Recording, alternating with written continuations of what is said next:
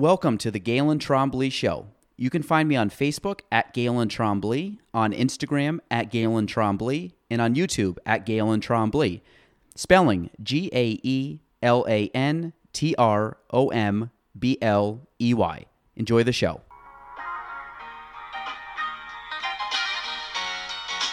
Welcome to the Gaelan Trombley Show.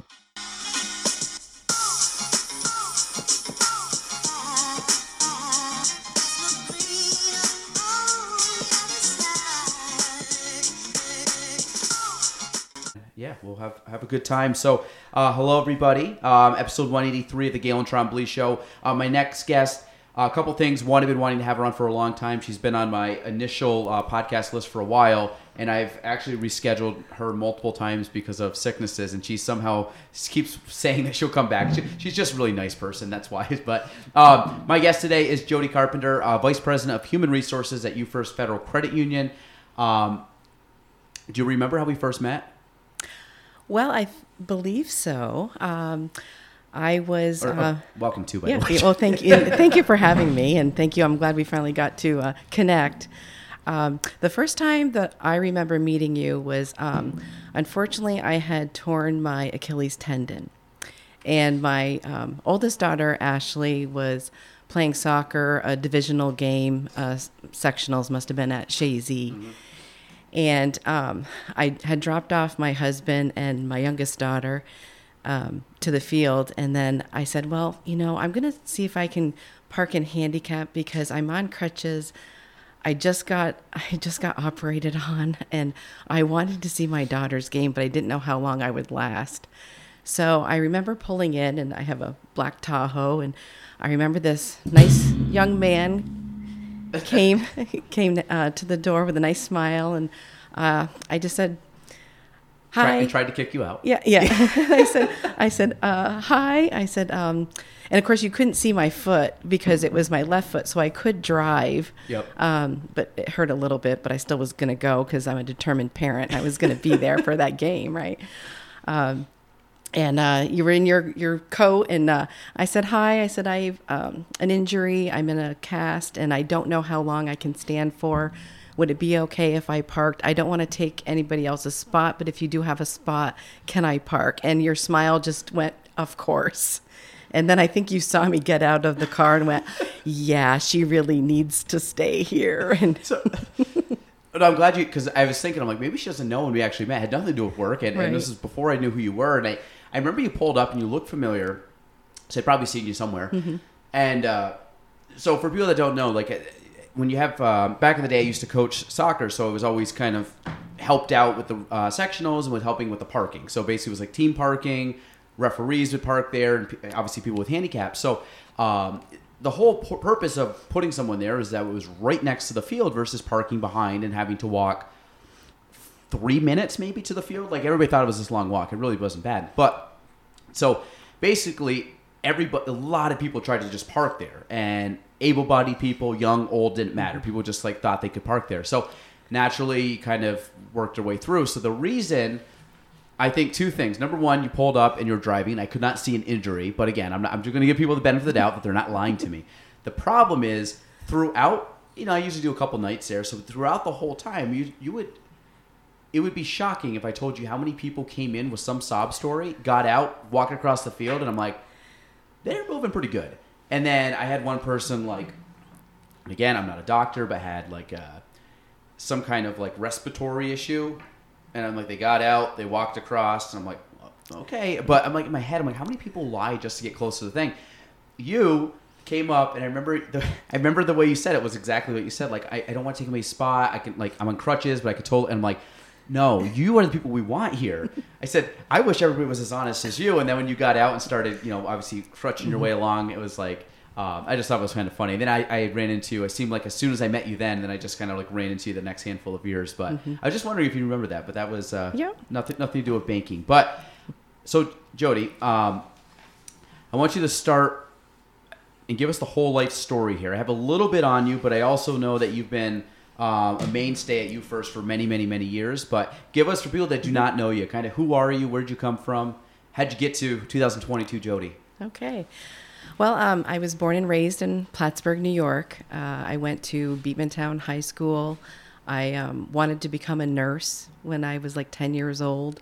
So um, I went to SUNY Canton for two years. Uh, that was back when it was a two year school. And uh, I really enjoyed myself there. And I got really involved. Um, I was president of the dorm, I was vice president of the student association. I was on the soccer team. I was on the softball team. We're captains of, of both of those. And I just had fun. Um, back in those days, Canton was known as the suitcase school where people would leave, where I wanted to stay. So I got a good group of friends and um, got really active and, and really enjoyed my time there. Are you still friends with them today? Yes, yeah. Okay. I'm still good friends with my two roommates. Um, yep. Um, which which is cool because I see um, like I went to college but didn't really immerse myself in the college. I have no college friends. I have more friends from my sister's college a couple years after, um, which explains what I probably did the last few years after I got out of college. But um, okay, so you went from Beekmantown to Canton, two year school, then you went came back to Yes, then I transferred to Plattsburgh State. I got out of the nursing major and I switched to business. And uh, I went to a counselor. They said, Well, you're very strong in um, science and math, so try an accounting course. See if you like it or you don't. So I did, and um, I really liked it. So I transferred to Plattsburgh State and joined the accounting uh, department there. Um, what made you switch from from the medical field to business? Well, um, as a nursing student, um, it's very difficult, as you know. It's very challenging, and uh, I was spending a lot of time, you know, studying, studying, studying, and um, I would go to the hospital once a week. And during my third semester, for some reason, most of my patients um, that I was assigned, you have to get those patients like five o'clock the day before, and you have to do all this analysis. You stay up till two two thirty in the morning, and you got to be at the hospital for six o'clock. And my patient wouldn't be there. They either would be gone like testing, they would have been moved, they would have been discharged. Um, and then um, one time there was a, um, a little boy that was um, abused, and he was in a cast, like a full body cast, and um, and his his uh, father actually Was uh, abuser? yeah, was the abuser, and I I just said, you know what, I can't do this. I, it, it just it just struck me that I wanted to work in pediatrics, and and that's what I really wanted to do. But I'm like, I have to see the good and the bad in that, and I'm like, you know what, maybe I just need to take a step back and. Um, see if this accounting thing will, will work, and if not, maybe go back into the medical field.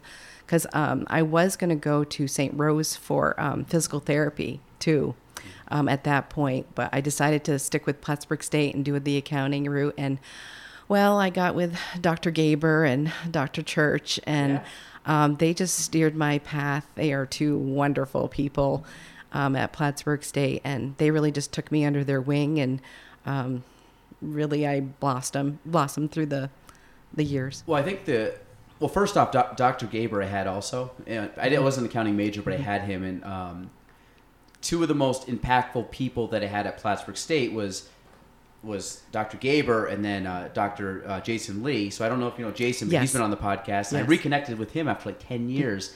That guy has not changed. He's a ball of energy and super super good guy. And uh, I actually golfed with him really um, the um, the golf tournament that Nancy Church puts on. okay. um, the yearly golf tournament uh, in Westport, and I actually I golfed with him. We had a ball. It was a lot of fun. Oh, he's, he's a fun guy and uh, Mm-hmm. really smart. And same thing, like one of his mentors is Dr. Gaber, and then, uh, but yeah, Dr. Gaber's been around forever, and I, I Mm-hmm. don't think anybody said a bad word about the guy. He's he's a great man. But um, so I think what's the cool thing about hearing that is that you were able to kind of learn early on that you want to be in medical, the medical Mm-hmm. field.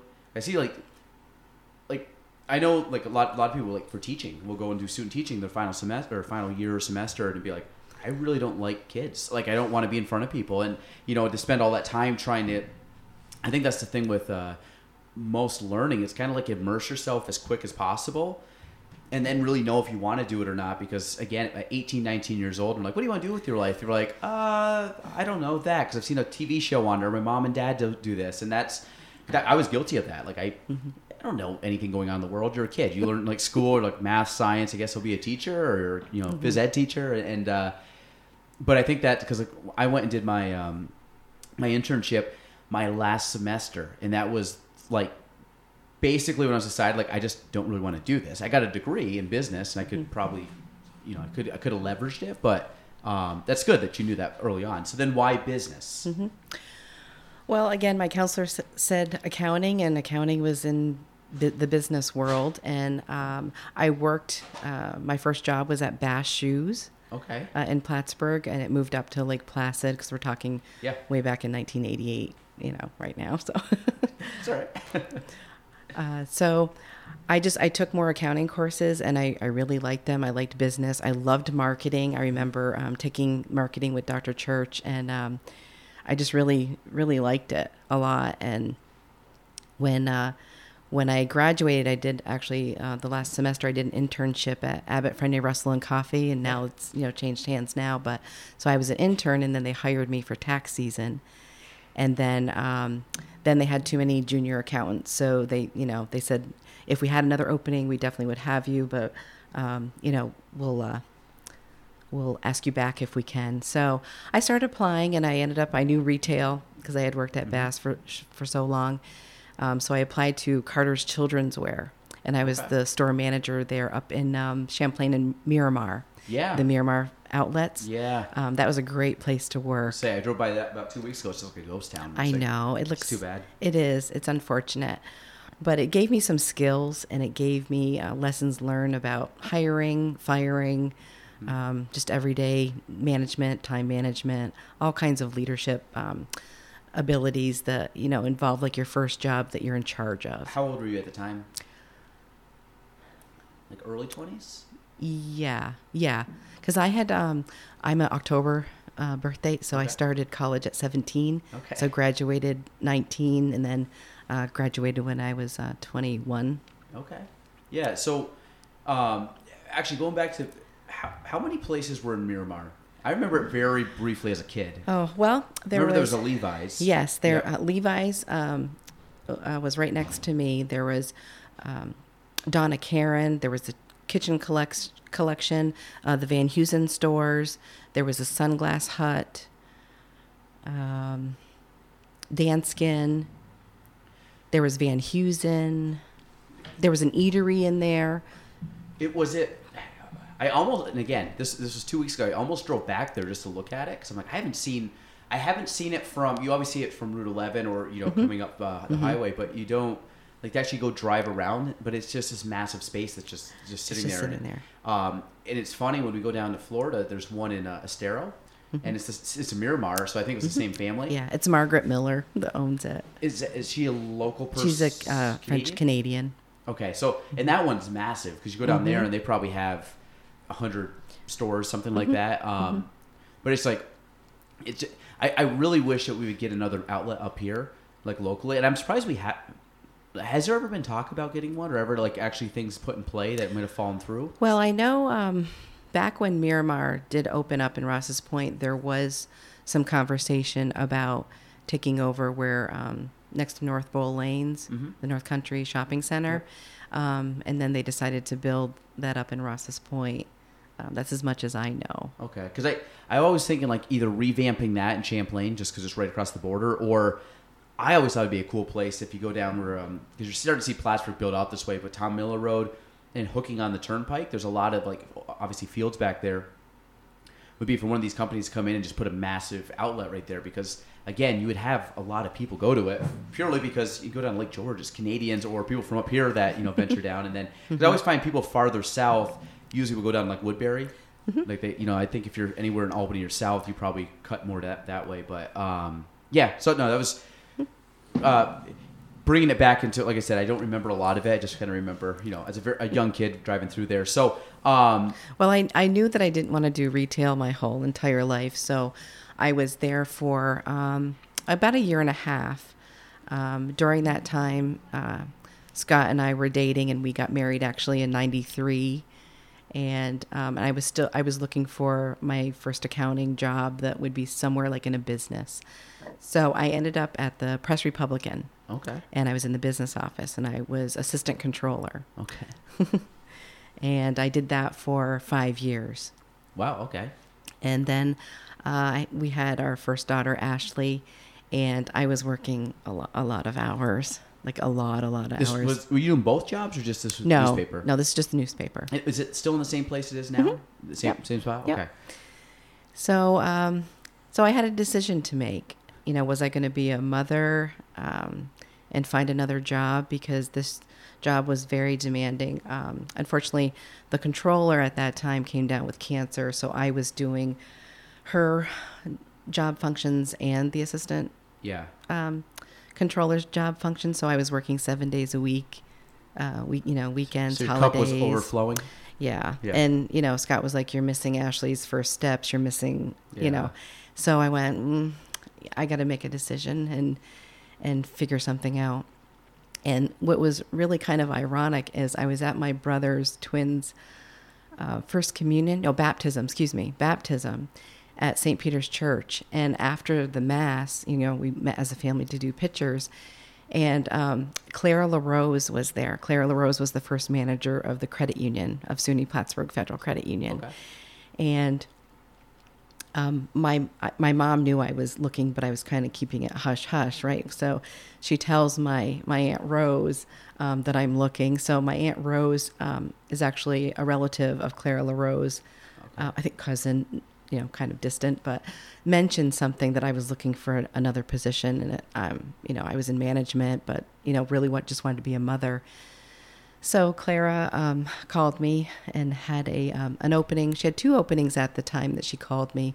One was for a um, like a controller, which I was interested in, and then a frontline um, MSR. So um, so I went for the interview, and during the interview, she had said that she hired um, uh, another manager. that a credit union had closed. It was um, Diamond International Credit Union, and their uh, manager came in as the controller, and the, but that there was still an MSR position available if I wanted it. And uh, we went to Iris's, and she said, "Jody, you're so overqualified. Why do you want to, you know?" And why do you want to take this step back in your life? You've been, you know, a manager. Why don't you want to keep going? And I was, I was probably 26 at that time, 26, 27. And, um, you know, I just kept going home to Scott going, I don't want to be married to the job. I Yeah. want to be a family. Um, I want to have other children. So I need to make this move. And uh, so basically, I asked Clara, I'm like, do you have health insurance?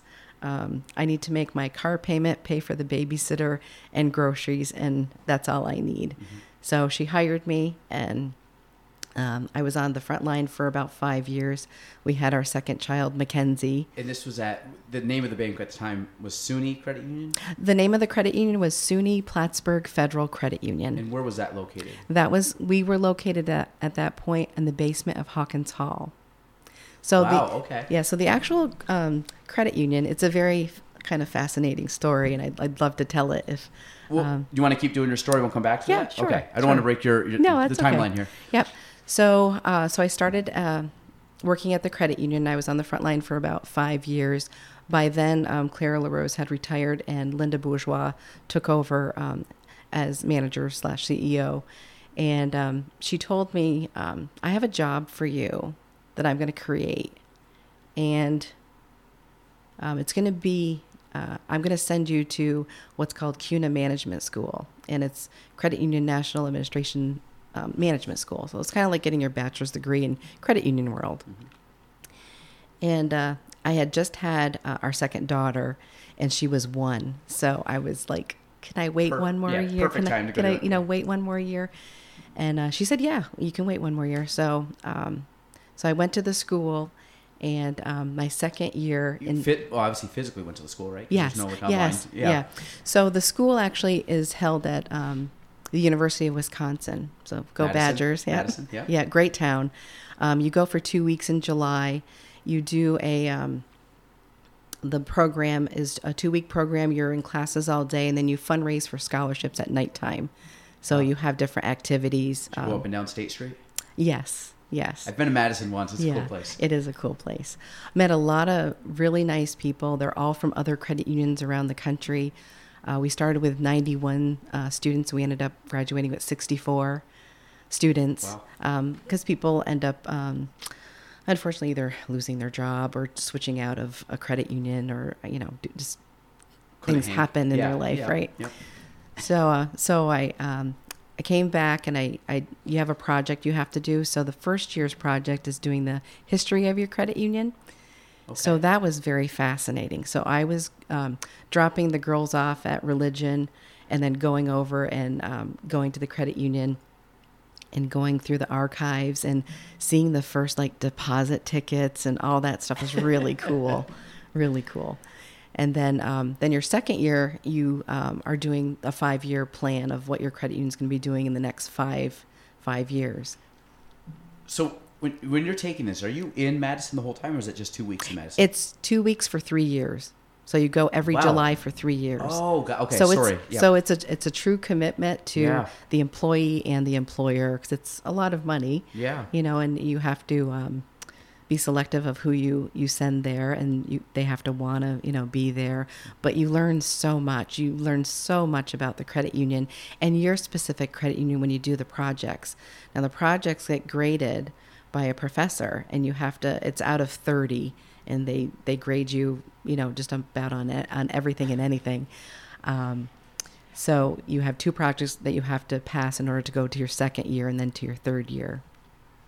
And were you by, by yourself? Did Scott or the girls go? No, no, yeah, you're by yourself. Okay. Because you're in class all day and then you're fundraising at nighttime, so you're on the go, so you have no time to miss home. Well, a lot of times too, when it's just full immersion, you just like you don't think anything else but that. So it's like mm-hmm. you just kind of ingrain stuff quickly, and mm-hmm. you know there's obviously power when you're with other like-minded individuals. 'cause you just pick up on different tendencies or tactics, or like, hey, this is better. Like I always find talking to people in my industry and then to people outside my industry, and because draw, drawing parallels, like I learned so much just by brainstorming with people. Because I'm like, okay, that makes sense. I'm not doing that, or this is my two thoughts. Like, uh, take that one by, but yeah, go that way. So, um, all right. So the credit, um, and, and again, this is still Plattsburgh. Yep. SUNY Plattsburgh Credit Union. Yep. Okay. Yep. So, um, so in 2006, I graduated from CUNA Management School, and Linda made me director of marketing. That was the position that she Okay. um, created for me. So this was a three-year process to get that position. Yep, Wow. Yep. Okay. She actually gave me that permission, though. Uh, permission. That that position, excuse me, on year two. Okay. So, and my f- my very first um, project was to rename the credit union. Really? So no pressure, right? Wait. So okay. So keep going. I want. I want. Mm-hmm. Yep. I don't want to get ahead of Yeah. this. So the reason why we wanted to rebrand ourselves is that in um, in 2006, we were starting to figure out the being in the basement of Hawkins Hall. We weren't growing as a credit union, and we needed to do something. We needed to build a building out in the community, not too far away from Plattsburgh State. And we always have kept our presence on on um, on the campus. We still have a, a campus branch at the inside the College Angell Center today. Oh, yeah. So, Yep. Yeah, Yep. we have a ATM in there too, and and um, we do a lot of stuff uh, for Plattsburgh State, which is awesome. Okay. So wow. So okay. So first off, the basement of Hawkins. Where was this in the basement? Was it where the literacy center is now? No, on the opposite side. Okay. We were the side facing the fountains. So Okay, we yep. could only see feet and we could only see the wetness of the fountains. So I, I remember one of my first classes. Um, I don't know if it was my first. Part of me thinks it was my first class. I remember going and going downstairs. I had a couple classes in the basement of Hawkins, and it's not the most like it's underground, so it's like this. It, it's uh, there's like you said, there's not a lot of view down there, No. and uh, yeah, I remember just like that. Yes, I, I would say from a business standpoint, it's very tough to say I'm on campus in this building, go down the basement, go around. We're way over in the back corner where it's like pitch black. Yeah. Like, yeah. so okay, And parking was an issue. Um, we actually had five Yeah. designated spots. Um, we had uh, Linda and uh, Colleen West would go out to the parking spots and give out tickets if it wasn't somebody coming to the credit union. which I'm sure was a regular thing. Oh, yeah, every day. Yeah, every day. I got day. a couple of those. Probably not in those spots, but I had a couple of those. Um, so, okay, so UFirst credit union is from your that's from your brain there. yes, I. I Wow, I, did- I did not know this. I have a little story uh, about that too, which um, I'd be happy to share. I would love to because I'm actually fa- I Mm-hmm. did not know you came up with the name. So, um, so I, I decided to um, work with the Small Business Development Center on campus, and we were working with Media Central with uh, Rick Dodge and Bruce Carlin at Yep. the time. Yep. And I had our board of directors, our supervisory committee, uh, management, and we um, had a meeting in the conference room in Redcay. Yep. So um, we had to f- come up with a name, you know, and I I needed help, right? So I mean, I was going through the dictionary. I was going through uh, just What's a about synonym or yes, yeah, yeah, yeah. like what? But I wanted a meaning, and the name had to have meaning. It had to have our history, which a credit union has to start with a sponsor. SUNY Plattsburgh was our sponsor, and that means that they gave us a space to be able to um, operate the credit union. So the credit union actually started in a briefcase um, in the personnel office. And Claire LaRose was the first manager. She was conducting business of the credit union out of a suitcase during lunch hour, What year was this? 1971. And when you say credit union needs a sponsor, is this true for every credit union? Mm-hmm. Okay, so this is like a national. Okay, and and just for people that don't know, I kind of know, but I'm not 100 percent certain. What makes a credit union a credit union? By Okay. definition. All right. Do that, and then we'll go back into your story. Sure. So a credit union has a um, a different philosophy than a bank does. The way I can explain it is the way they are the same and the way they are different. The way that they are the same is they have the same products and services. We have you know checking accounts, savings accounts, loans, mortgages, online banking, bill pay, all the services, products and services that any other financial institution would have. The philosophy is what is different about a credit union. We're all about people helping people. And we have um, every person that comes into the credit union, they become a member of the credit union. So you're not a customer, you're a member. That means you're part owner. Like a shareholder. Yes. And that gives you a voting right for our board of directors. Our board of, of directors are volunteers, they're not paid positions. And it's usually um, the, the majority of the, the people that come make up our membership. So they um, know about credit unions, they're educated about credit unions, um, and they help us operate and set our goals um, in order to survive, right? Yeah. And was that all always from, so since 1971? Was that? I mean, if, if Claire, you said was the first. person? Clara. Clara. So, did Clara have a board of directors back then, or was so? The, so when this started, it was one employee in board of directors. Yeah, she actually was a volunteer. She wasn't an employee um, Okay, wow. of the credit union because they had to start off. So, in order to become a, cre- the, a credit union member, you have to um, have five dollars deposited in your share account Okay. or your savings account, uh, and that that starts off the credit union. So, in order to start a credit union, you have to have ten members Okay. and they each do five dollars. So then, as you know, you can do you can do three things with money, right? You can um, save it, you can spend it, and then you can invest it or share it, right? So all day, the credit union buys money, sells money. So as another person comes in and makes a deposit, becomes a member, another member can have their auto loan, can have their um, their boat, their dream, their home, whatever they are looking for. So it's buying and selling money every day. So when, when you're starting out as a bank Credit union. or credit union, sorry, credit union. Yep. No, that's good. Good catch. When you start off as a as a credit union, what? How do you? So uh, again, I'm going to go with you have ten people that all put Mm-hmm. 5 dollars in. So let's say they put a minimum of fifty bucks in. Do you only have fifty dollars to loan at that point? Mm-hmm. So it really just is whatever the pool is. Right. That's how it, it really started. And um, from from what I gather in the history and, and talking to you know Clara and, and Linda, is that um, as more and more people like if somebody was coming in for a loan, they they would have to make a decision. Okay, well we can give out this much money, you know, today, and then this much money tomorrow. And then it just grows because as more people join the credit union, the more money gets deposited, the more more lending can take place. Wow. So when this is starting out, I mean, this is like you're nickel and diming and making decisions as to. Mm-hmm. So it, I'm, I'm guessing it wasn't as easy to get a, a bank loan back then because sometimes they even have the funds to loan to you. Well, I think it was. Um, I don't think it was denied. I think it was okay. Well, we just need to wait a couple days and then you can get your money. You know, because more deposits will come in. So when you're starting out, I'm, I'm assuming the first I mean, there's got to be a massive uh, uh, focus on fundraising. I say fundraising, but like bringing members in. Yeah, bringing members So in. like yeah. we need some we need yeah, some yeah, capital here to do some stuff. Yeah, exactly. You always want new members coming in because you want them to experience the credit union uh, philosophy of people helping people. And uh, we're not for profit. We're not nonprofit. We're not for profit, meaning that we still pay payroll taxes. We still pay uh, land tax. We pay, you know, all those other taxes. We just don't pay federal tax. But in turn, what we can do is at the end of the year, when we have a positive um, balance, we can give back to our membership. So, um, like we brought in um, Zelle. I don't know if you've you've heard of Yeah, uh, that's Zelle. kind of like a Venmo. So, so Yeah. you're, you're talking like dividend Yeah. payments and stuff. um, where you can um, transfer money from one person to another, um, you know, for free. Yeah. Um, so things like that, we try to to um, make sure that we're relevant in the industry and bring on new products and services that members need. So how? I'm still fascinated by the the, uh, the the startup costs of this or the startup. So when when you started out in 1971, right?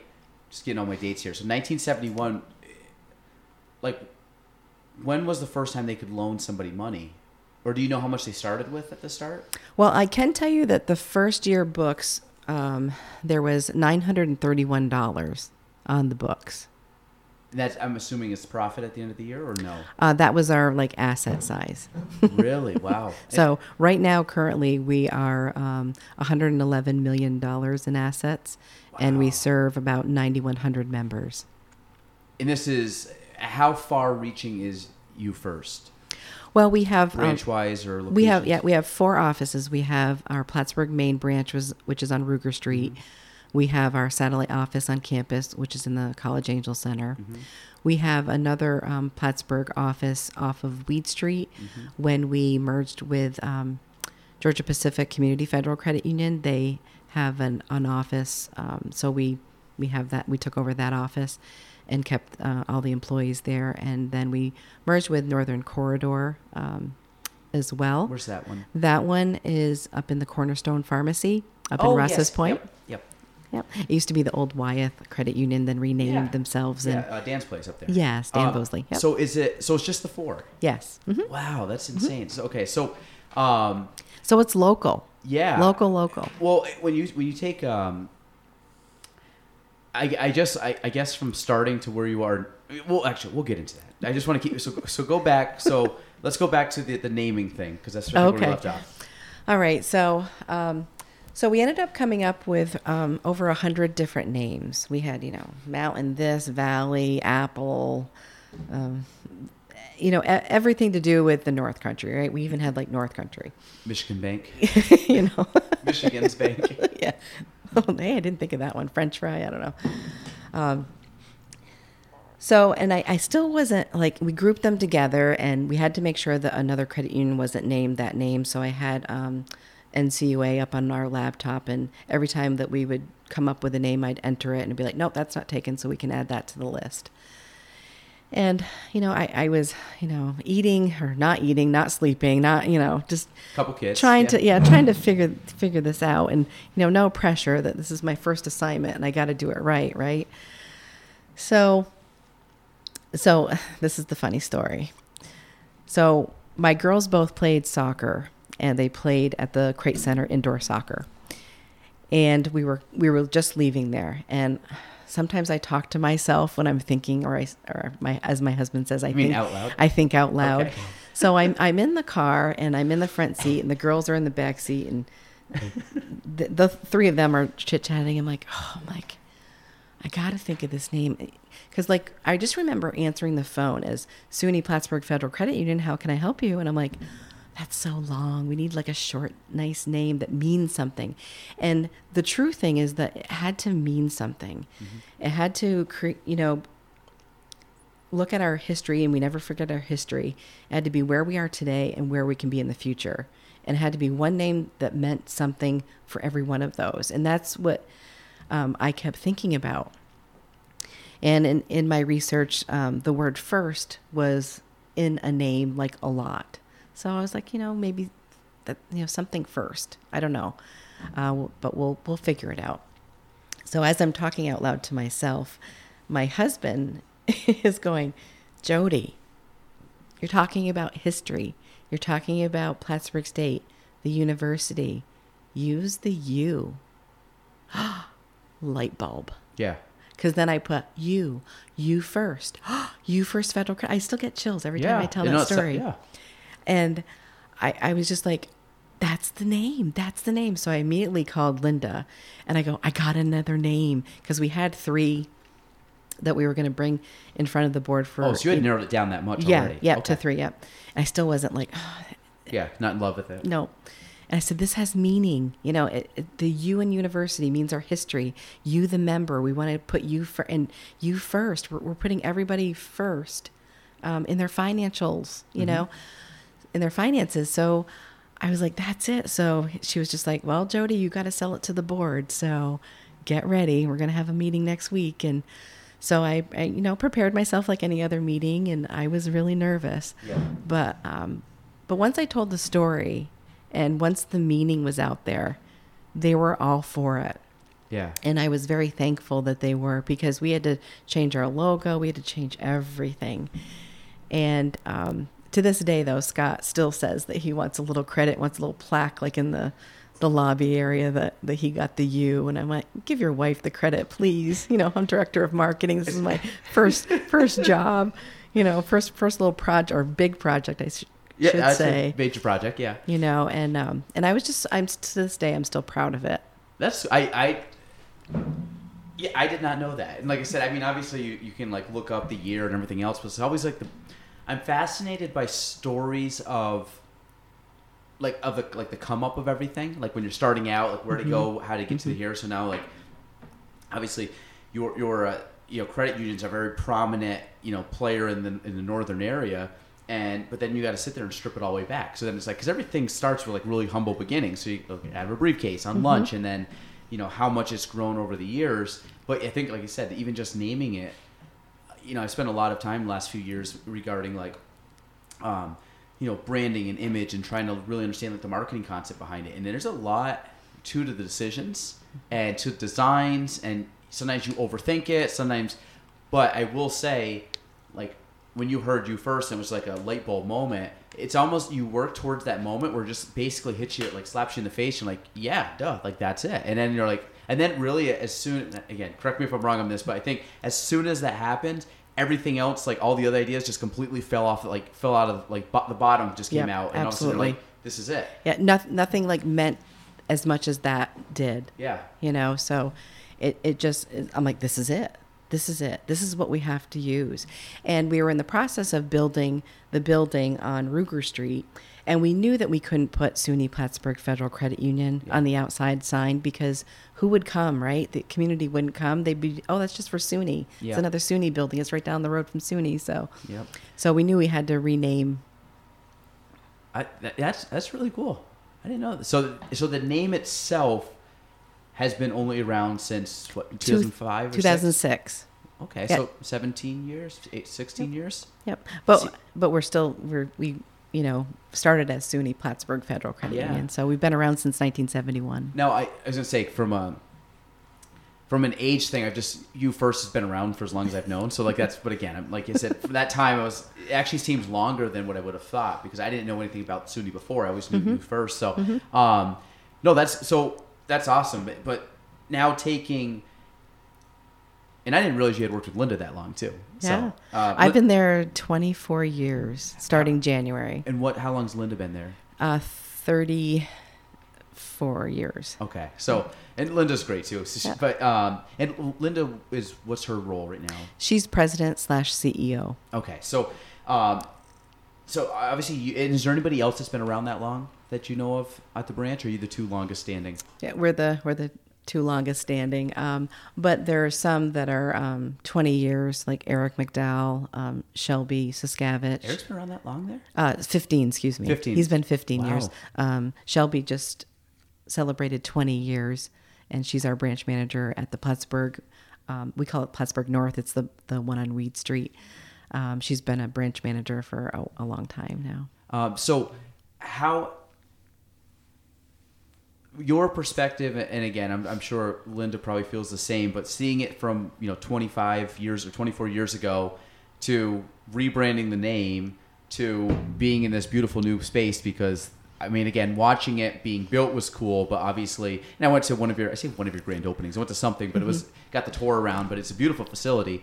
And how is that factored into when you started? Was that something you guys had worked towards vision wise? Was that something that was on your radar? Was that something that took you by surprise of like, wow, we, I can't believe we've gotten this big, or was that always the, you know, the goal?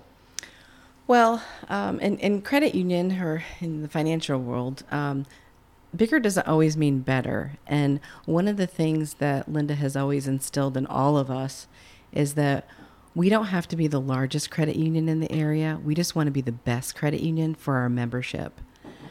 And that's what we live by. Uh, we are our own, we're UFirst, and we do things differently. Uh, we do a lot of um, things for the community. We, uh, we just finished um, Acts of Kindness, where each employee um, oh, I, yes, I saw that. No, yeah. Explain it, but yeah, I saw that. Yeah, so acts acts of kindness. Um, each employee um, picks anything um, anything they want to um, help out the community. Um, my personal experience was with um, Elmore SPCA. Mm-hmm. I wanted to donate some leashes and dog food and stuff like that. because we have a rescue dog from there, and as uh, our family, we donate money every year to to Elmore um, as a thank you for giving us our dog, and uh, we've had her now three years. Uh, just a good experience. So. Um, our marketing department gave us a thousand dollars for a donation for Elmore that day, and actually it was myself, uh, Linda, and Eric that um, we just happened to have the same one, so we went as a group, and it was a really nice experience. I was gonna say getting out and about sometimes with some members yeah. that doesn't always get to happen, so it's yeah. kind of a little field trip. Yeah. Um, yeah. So um, now, I guess again, UFirst, um, but like the idea of giving back was that something you guys were very you know big on with the because obviously SUNY Plattsburgh mm-hmm. at the start. I'm sure you're involved back then and mm-hmm. still are involved now, but mm-hmm. it's where did that stem from, or is that just a, a you know an extension of the idea of a credit union or kind of like a mission or, or well, core value of credit union? It is. Um, all credit unions would give back to their community, uh, but it is especially uh, important to us uh, at UFirst because it's part of our culture. Uh, we want to help people. Um, we want to help people daily. We want to help our community. We want to be in the community. Uh, we donate a lot of money to for being sponsors of things. Uh, we donate our time. A lot of us are in service organizations. Um, like I'm a, uh, in Plattsburgh Rotary. Mm-hmm. Um, Eric is in the Morning Rotary. Our creator of opportunities, Andy Foster, is in the Lions Club. Uh, so we we're actively involved on boards. Um, we have a lot of boards that we are part of, or just um, different committees. Like I sit on the United Way campaign. Mm-hmm. Um, I sit on the Stepping Out for Your Heart. Um, Linda Casey and I uh, sit on that board or that committee, I should say, to raise money for awareness for um, heart issues. And is that the is that the big one they do at? Uh, which one is that? Uh, the, the stepping out for your heart. Well, what happened was was that the one they host at Westside, or no? Oh uh, yeah, that mm-hmm. is the one. Okay, I'm thinking yep. the right one. Okay. Yep. Yep and uh, we've been doing it for a couple years now. It's a very well attended event. Yes, it is. Yeah. It is. Um, the community is really welcoming of it and raises a lot of money. And there's a lot of wonderful um, people that are part of our committee and that really care deeply about about the committee and about heart disease. So it's our way of giving giving back, uh, which is something nice. And uh, like I said, the United Way is a, a very wonderful um, organization that I donate my time to and have you kissed the cow yet? I haven't kissed the cow, but um, unfortunately, I had a conflict and I wanted to go up to Miner's Institute. oh, I was up there this year. It was I fun. know. It was a cute event. Yeah. Oh, I, I saw the video and I, it was hilarious. And um, it was great. I, and I thought that was awesome that you participated in that. And uh, it, it's funny because John Bernardi is always going, I don't kiss on the side, I kiss them right on the lips. I was to say, I think between him and uh, Dina and they, they, they were pretty good. I I, uh, I forgot who went first, and some someone went first, and then he went and like kissed the side of the nose. I was like, oh, this is nothing. this gal's got slobber Right, over him. right. I'll just kiss on the side like you're kissing like a dog or someone like a kid on the head or something. So I say it wasn't that bad, but yeah, some some of them went really.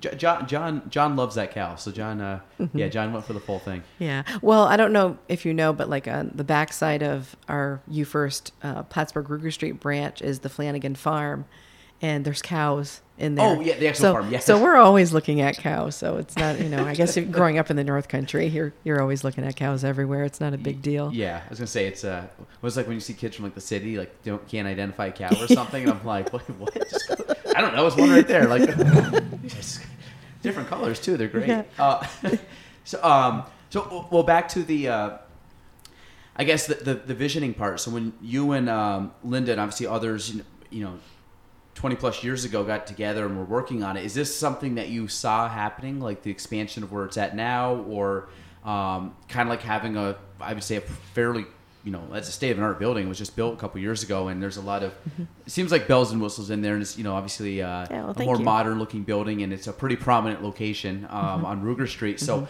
um, was that part of again was that part of it or do you think that you know the success of the bank took off beyond Cre- what you credit union. credit unions. I know you're going to keep saying it. Um, did it take off more than you like expected, or is it kind of like this actually worked out right along the timeline? Or Well, I think um, every credit union or wants to you want to grow slowly because you don't want too much deposits or too many loans because you want your balance sheet to to reflect that you're a healthy organization. So I think just over the years we slowly grew. Now we did have um, we did the name change in 2006. We uh, moved into the new building on Rugar Street in 2007. In 2009, we merged um, with Northern Corridor uh, Community Federal Credit Union. That was the north one. That was the yeah, it's the north one.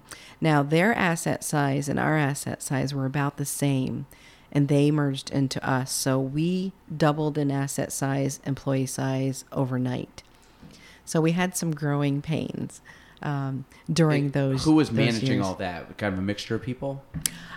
Yeah, well, it was uh, well Linda, of course, um, and I was um, I was VP of uh, marketing at that time, and um, and then we had uh, branch managers, you know, that would would oversee the branches and stuff. But really, our board of directors, um, our supervisory committee, and our management team, we really just um, pulled together and um, and made it work. So, um, how is that when you acquire, basically doubling in size? Like, what was?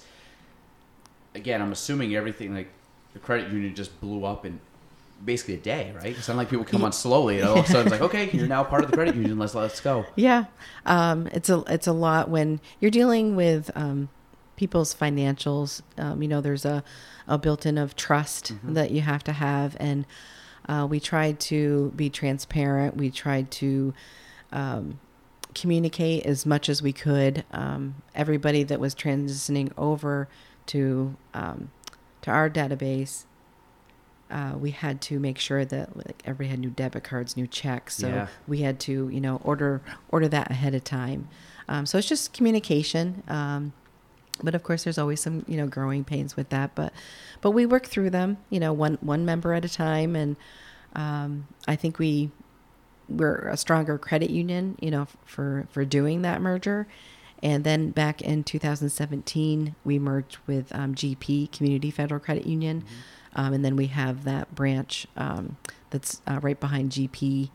It's like a white building. Yeah, uh, the extension of Weed Street. Of Weed Street. Yep. um, So well, when when you, so the the north the northern was it a credit union up out there, the northern one up in uh, yeah, there actually um, there was uh, one inside the plant, one at Cornerstone. There was one in Mooers, and then there was one at Miner Institute. So they had Wow, they had four like little branches. So when when Miner Institute um, closed, we closed that branch. Um, we did rent um, a building in Mooers, um, and just business wise, we needed to um, uh, not continue um, that that satellite, but but people transitioned, um, you know, over to Rouses Point, and um, and they know they know us from there. So our our second encounter was when I was uh, VP of Marketing and Business Oh my God, Development, yeah. and um, the meet and greets that we we would have up in Rouses Point. That's right. When was that? That was that's been a few years back. Um, I know I've been I want to say it was eight, 18? probably that Okay. that seems right. Cause I I have a picture of it with my oldest son, who was a little kid at the time, and he he went to it, and uh, that was Yeah, because you have crew Oakland and Penn. and Penn, right? Yeah. Yeah. So they're. I mean, Crew had just turned four a few months ago, Mm-hmm. and Oakland's almost three, and my youngest just turned one a couple months ago. So, um, so it's it's it's busy. But back then, I was a, only had one kid, so was, life was Good. It seemed busy at the time, which now I look at like that sounded like a vacation now. But um, but yeah, I mean, I yes, I remember that too. It just it seems like when you start thinking about it, like that doesn't seem that long. Like it, it isn't that long ago, and then you start putting it back in time. Like oh my god, that was four years ago now, which doesn't it seems like a. And then, again, I know everybody says this, but like as and I don't know the I don't know the science behind this or if it's just if there's actually science, but like as you get older, obviously things seem like they go faster. And I know everybody's told me that. Like now, I'm still, I, I realize like I'm I'm still young and I still know like there's a lot to grow. But just seeing the last like ten years or five years or three years how fast things have gone, and I'm mm-hmm. like, like even this winter, I, we're, we're in the spring now. It's like this now people will probably argue with me, but I'm like this winter seemed like it flew by I know. and which is fine because I I didn't get to ski a lot this winter, and that's Mm-hmm. really the only thing that like I Christmas and skiing, and then other than that, I'm like just give me like golf season. Like I just want to be out in the sun. I know. I, I'm right along with you. Well, every year we usually take a family um, trip up to Mount Tremblant skiing. Yeah. Yep. and I don't, there's all I mean all the carpenters go so it's it's a big family um, all the kids know how to ski um, my youngest daughter Mackenzie learned how to ski up in Mount Tremblant we got our lessons there and um, both of them were on the Beartown ski team here you know in the North Country and Do you guys ski too? Mm-hmm. Okay. Yep, yeah. That's Uh, yep, I started when I was in high school um, at Beekmantown on Saturdays. The bus would go up to Whiteface every weekend, so I would I would do that. And um, the Carpenters, though, as a family, they had been going up to um, Mount Gabriel uh, before Mount Tremblant was really uh, developed, and they would go. They would be like in a A-frame uh, A-frame house. Yeah.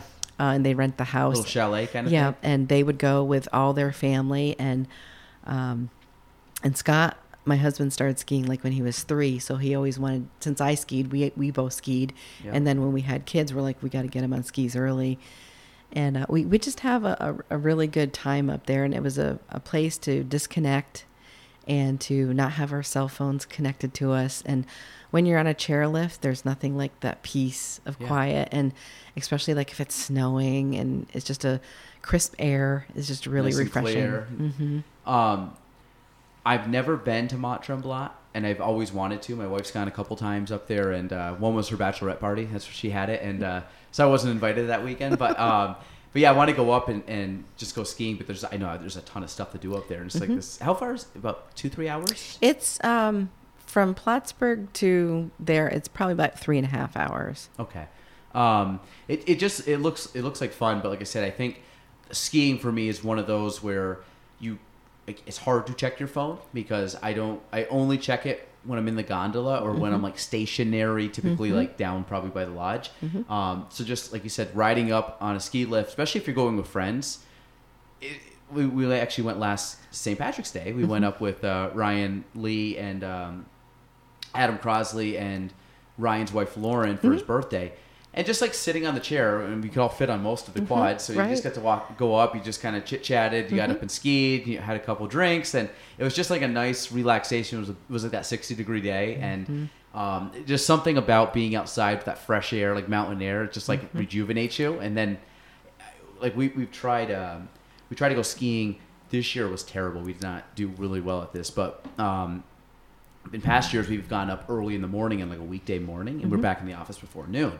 But when you come back in, it's like you're on like walking on clouds. You're like I feel so great Yeah. today, and like Yeah. because just it's it's always trippy to think like well today this morning I was up at the summit of Whiteface skiing, and then now like at noon I'm like answering calls and talking to people, and it's uh it's just funny how much you can actually pack in a day when you really get up early and jam it in. But um no, that's cool. So um now, for so UFirst going forward, like what's the vision that you guys have now going forward? Is it more of just becoming more efficient and better at what you have? Is it you know talking about expansion? Is there any new uh, services or products or anything Mm-hmm. you guys are trying to maybe introduce? Well, we uh, we increased our charter, so we were just in Clinton County, but now if you live, work, worship, or attend school in Clinton County, Essex County, Franklin County, New York, and then Franklin County and Grand Isle County in Vermont, you're allowed to join our credit union. Okay. Or if you have a relative that's already in the credit union, um, that you can join through that as well. And when you start to open up like the charter, is that just purely, you know, uh, what you can handle? Like because you're Yeah, bringing it's- on more people? It's it's more opportunity, and it's it's more reflective of, um, say, like our indirect lending. So with car dealerships or um, uh, RV stores, campers, um, we have a lot of people that go over to Vermont and buy a vehicle. So Mm-hmm. we want to make sure that we're relevant and we can help our members do that. So. In order for us to continue to and to grow and to be relevant in the future, we need to move with the times as well. Um, so for a credit union, if you go outside of New York State, is that that's no problem? You have to be approved. Um, Okay, so, you ha- there is some licensing Yep, guidelines. it's in the charter. Yeah, Yeah, it's in your charter that you where you can operate. so that's new then, the Vermont. Mm-hmm. So that was um, so. And when you say like moving in with the times, so two things I want to ask you because I love marketing too. So Mm-hmm. the how is marketing and accounting? I think accounting is probably a little more stationary than, than uh, marketing, but how has that changed since you first got in? And um, how is how has the credit union itself changed over the last you know let's call it three decades of Mm-hmm. um, from when you started till now? There has been so much change um, that has happened uh, over the years that I'm very proud that I've been a part of. Um, now we have a, a marketing department, and uh, Megan McGee Pelkey is our um, marketing manager, and then there's a creator of opportunities and a marketing associate, um, Andy Foster and um, Neil Battinelli is with us. Um, so they they make up the marketing team uh, currently, as I have switched over two years ago to hu- human resources, but. Um, Meg and I worked together for many years and involving marketing and again, just trying to be relevant. And we really wanted to build a culture. We wanted to take care of our membership financially, um, make them feel welcome when they walk in, make them feel that they're part of something as a member, and um, really meet their needs where they are and at every different stage of what they're going through. So we really want to market towards uh, those people that need the loans, you know, the 21 to 44. Uh, we want to make sure that somebody that uh, a child wants to open an account, we want to make sure that you know we we have a little um, program to help them um, learn how to save because so many people don't talk about money and families don't talk about money. Um, one of my things that I do a lot of is financial literacy in the local community. What's what school did you do the event at? I'm I'm- sorry. What what you did? A, there was a school event that you did Oh, recently?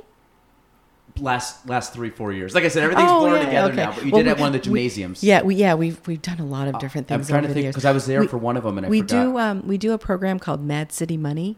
Was it at Saranac? Um, we've done one at Saranac. We've been at CV Tech. We've been at Upward Bound. We've been at Plattsburgh State. We've been at NAC. We've been at Peru.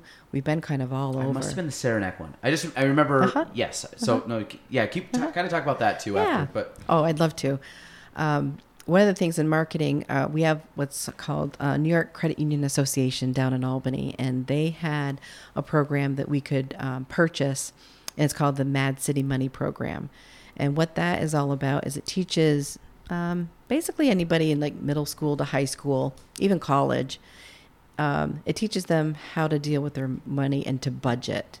So budget is very, very important. And what this program does is it gives you um, an occupation and it gives you your salary. It gives you if you're married or not. It gives you if you have children, if you have credit card debt, if you have student loan debt. And then what you do is you have 10 different, um, the way we set it up is in uh, tables. So you have a table for, there's a realtor table. So there's, um, they have to decide whether they're going to rent or own. Then they have food they have to purchase. Then they have to have daycare if they have kids. Then they have vacations, and then they have um, buying a vehicle if you're going to, you know, have uh, two cars because you have, you know, a husband and wife. And um, and it, they it's a simulation, and they have a budget sheet that they have to fill out, and they have to come in within a hundred dollars of their budget, and some of the kids it really opens their eyes, and they're like. Can I bring back this kid? I don't want this kid. Why do I have to have a kid? You know, I don't want to pay for babysitting. Well, that's called life, Yeah. right? Um, and then we have this um, wheel. It's called the fickle finger of fate, and it can be either something positive or something negative. So it could be that oh, you got a flat tire, so it's seventy five dollars, or it could be that. Um, Your you- furnace broke. yeah. yeah. Or it could be that you won uh, a hundred dollars for a raffle that you participated in. So it's a, either a plus or a minus, right, on your budget sheet. But it, it really hones in that as a young adult, you still need a budget. Mm-hmm. You know, you still need to know where your money is going because so many people don't know where their money is going and they get paid and then by the next couple of days, they're out of money already.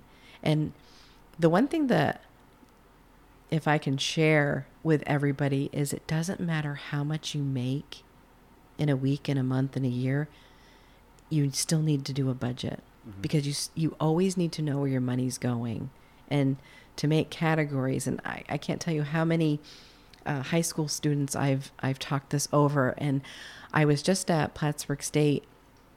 I'll give a shout out to Colleen Lemza's class.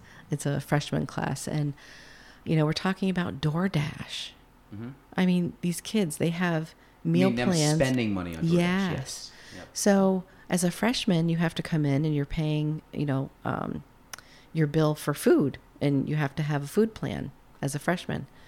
So they might not want to walk over to the dining hall, so they're calling DoorDash. Well, if you go to McDonald's, you know, a regular It's like an eighteen dollar order. Is that- yeah. yes, Yep. yes, and for some kids, they have to take student loans out for extras. Oh. So, you know, it's like they're they're using this money on DoorDash. It's like no, Yeah. you know. It- now it's it's okay to treat yourself every once in a while because the the story that I always bring up is I really like Dunkin' Donuts coffee, and I did um, a budget with a group of Upward Bound kids, and I gave them the assignment.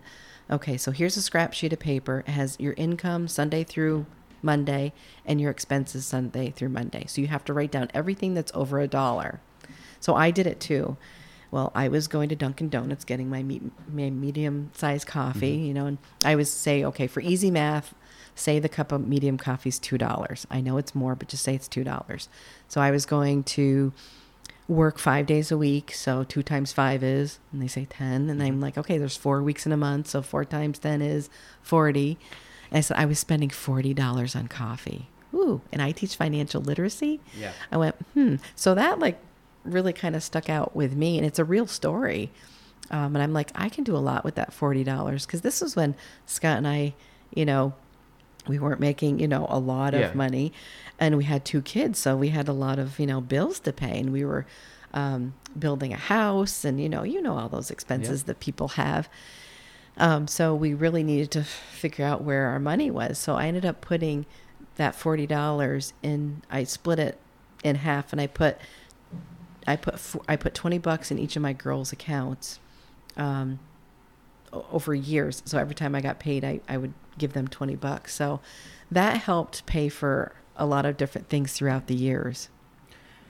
Well, I, I think so. The Mad City Money. When I, I remember, remember doing that, and a couple things were it's it's for so again for people if you ever played the board game Life, it's basically like instead of playing a board game, you're just walking around a built a gymnasium or whatever, you go into these places. But um, when you start, some of the kids was funny because when they come up, and I think I had like there's renting and there was a couple different styles of homes and obviously like well if you mm-hmm. want the really nice big colonial 5 mm-hmm. bed three bath whatever it's going to cost you x and what you started to see was kids now of course this was a you know a simulation so a lot of kids like well i'll just live in the two bedroom one bath like $500 a month thing i said that's fine okay then you had your your utilities so i'm like okay this one's on public this one's septic like but you because it's kind of like the same thing. You live in the city of Plattsburgh. You live outside. Do you have you know public mm-hmm. utilities? Do you have a well and septic? So all this stuff started to uh, pop up, and I found that kids were more conscious of.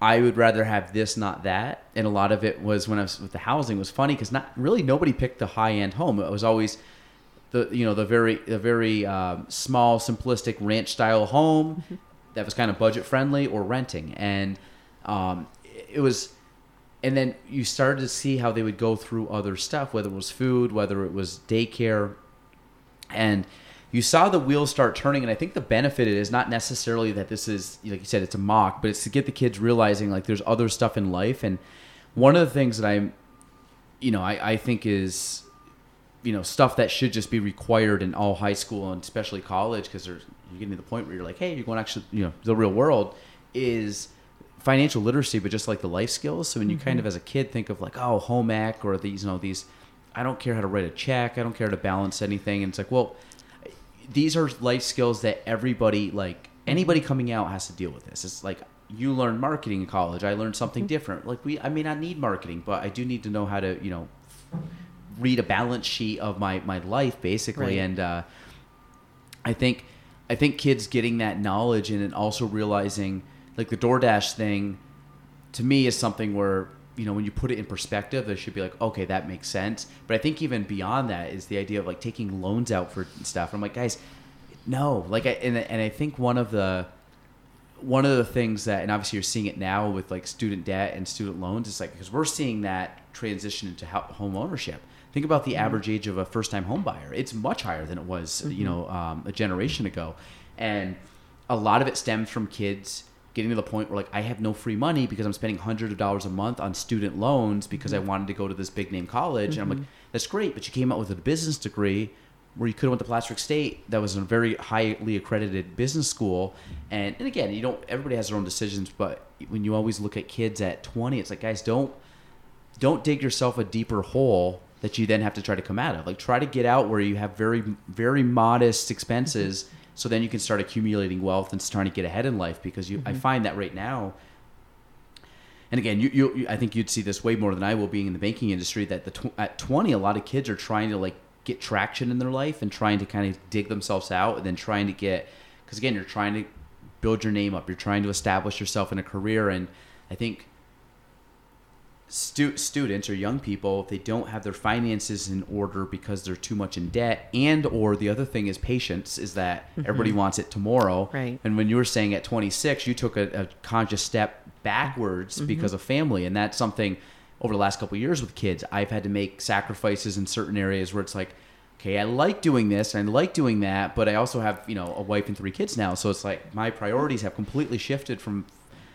four or five years ago mm-hmm. and uh, but it's really taking those that stuff and saying you got to have a patience level too of you know i know like my life right now like i have young kids. So like so, some of my ambitions have to be kind of put on a shelf for a couple years Right. to be fair to myself so i don't completely go crazy or my wife kicks me to the curb. Um, but i think that also some kids taking um, a, a page out of your book of just being patient and like a step back is not it's like playing soccer. You can pass back. Right. And it might make you it might make you win the game. And that's why i think uh, you know i think there's a lot of to that of um, you know not not putting this like uh, this undue like pressure on yourself to make things happen fast because at 20 25 th- like i'm again i'm in my early 30s right now and i think i have barring any catastrophic injury or, or death knock on all the wood in the, in the building but like I, I really look at like i'm at the very early stages of my career and I, i'm excited because i'm like I, can put in a, like a solid 30 to 40 years and still fe- hopefully feel i'm always like modern science maybe my life expectancy goes up. But i, I do think that um, you know I'm, I'm very patient overall where like day to day you're like you might get kind of anxious but i'm like okay we're fine. Like we got plenty of time. 3 years from now like i'm still in my mid 30s like four, uh, 10 years from now i'm, I'm, I'm a Yes. 40 years old which 40 is not old. Like that's um, so it's fun it's funny when you put it in perspective but i think that um, mad city money um, have you when's the last time you guys did that We just did it two weeks ago at Oh, you did? CV Okay. Tech. Perfect. Okay, so that's still Yep. being actively Oh, yeah. promoted. Good, because I think that's Yep. it's, it's very eye opening when you start to get business, not business, but um, professional people out in the community going in because you take the prac- you take the theory and you add in the practicality of Mm-hmm. it, and then kids can start making that connection of it. Like, oh, we learned that in this class, but now I see how it applies in real life, Right. and I mean, I'm still making those connections now, but like when I was 18 or 20, it was like you're so clueless. You're like, I don't. Okay. It's like let me spin the wheel. Does it have a prize? Do I get like a candy or something? So, um, You might get a free T-shirt or movie tickets. What's or- what kids want? Like movie tickets, T-shirt. You got gas money, like any anything that adds in the fun. Um, now, and Jody, outside of the the actually, sorry, last last credit union question, two last credit union questions before I skip into some more maybe some more fun stuff. Um, what is the creator of opportunities role? Is that like a business development? Mm-hmm. Okay, it's a cool it's a cool spin on the name. So I just wanted to make sure I, I like that. Um, And then who came up with the new brand of the colors? We actually And the worked, logo and everything. We worked uh, with a company out of Texas, and um, that was through our association, and uh, we worked as a, a marketing uh, marketing uh, well, with the marketing department, but we worked as a management team together, and we made the decisions together, and it was a it was a a process that um, we all had to agree upon and tell the reasons why we wanted certain things. Um, one of the original logos was a um, a, a family and uh, a path. Was this back in 2006? Yeah, Okay. this yeah, this is when I first when I first started, and when we saw the U, and we saw that it kind of creates you to go someplace, right? Mhm. Too, um, so that was that was um, that was just the winner. It was it was the winner on all of us. So I'm colorblind, so I'm going to ask you. Uh-huh. This is light green, grayish, and dark green. It's black. This is why I'm saying I'm colorblind. It's so- black, gray, and the the green. It's like a yellowish green. It's a special color that was kind of just made for us. It's kind of like a slime green. So yeah, it's I um, can see like the kids with the slime now. So it's a color to stand out to give a pop of color. Um, so you see when you see the green, you see that it's UFirst. And what was the green color? Why, why did green pop out?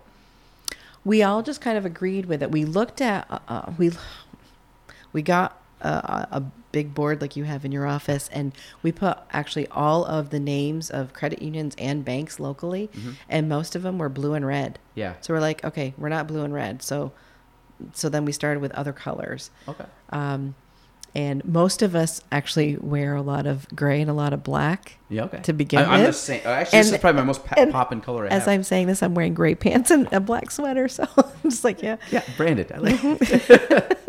um, well, what I was also looking at too, because obviously the U, but you, you always talk about past, present, and future. So I thought it was like, um, you know, kind of because there, there's a separation between the like the, I guess that's a rhomboid.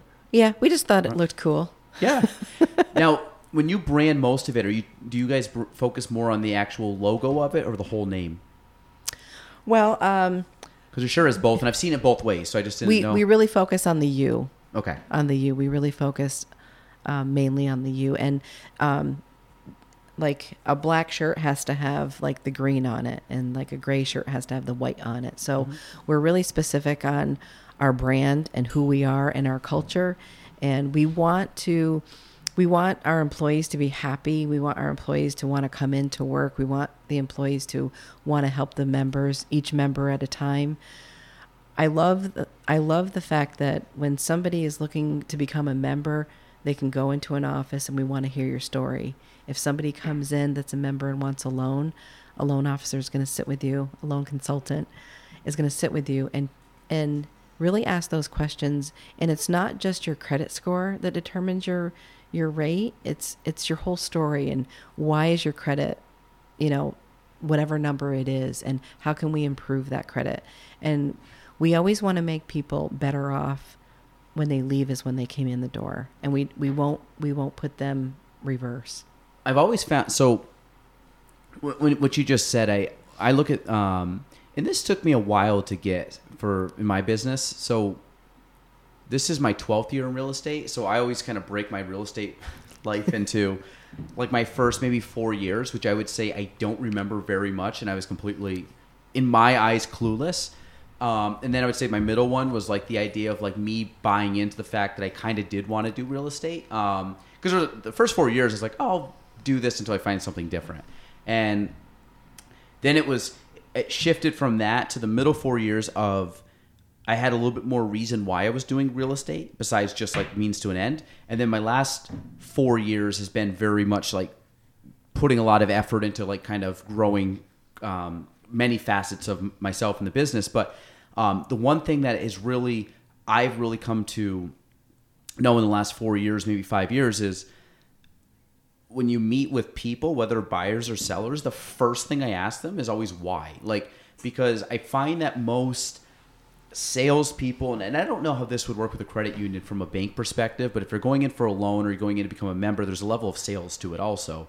Is that I find a lot of people go for that heart, like, yeah, let's just get you signed up because I just want to make a check mark. And I find that the good organizations and the good, um, whether they're employees or salespeople or whatever, I think by um, being a little bit more poised and just kind of like relaxing the conversation and say like why are we here today like why are you talking to me why am i at your house looking to maybe sell it um, you want to buy a like nobody buys or sell a home on a whim. They always always there's a life event. Um, but i find by really dissecting and just spending the first time asking questions and one of the um, kind of like an analogy that I've heard multiple times from a lot of different mentors of mine is that you have like the doctor and the patient, and like you got to look at if you just go in and the patient says I'm sick, and you just say, well, here, here's like some Tylenol, like we, well, maybe it's something else that hurts. So it's like taking the time to really dissect because there's plenty of times I'll go in, talk with somebody, and I'm like, well, why would you want to sell? Like, why don't you just do this and this? And uh, selling's like not even on the radar. Like I'm,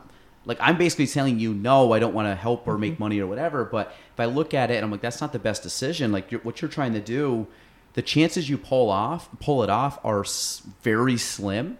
And I don't even know if you really want to pull it off. And I find that it sounds like what you just said was that you, when someone comes in and tells the story, it gets you one on the same page, but then uh, business is not always black and white. There's a lot of gray, and I think you have to play in that gray area, and then it you might go black or white, but I would say 80% of the time you're playing in gray area. And I think with uh, um, you know credit union, I think you guys have a lot of options that you could play within the gray area, right? Right, right. We have the ability to um, look at a situation and make an exception.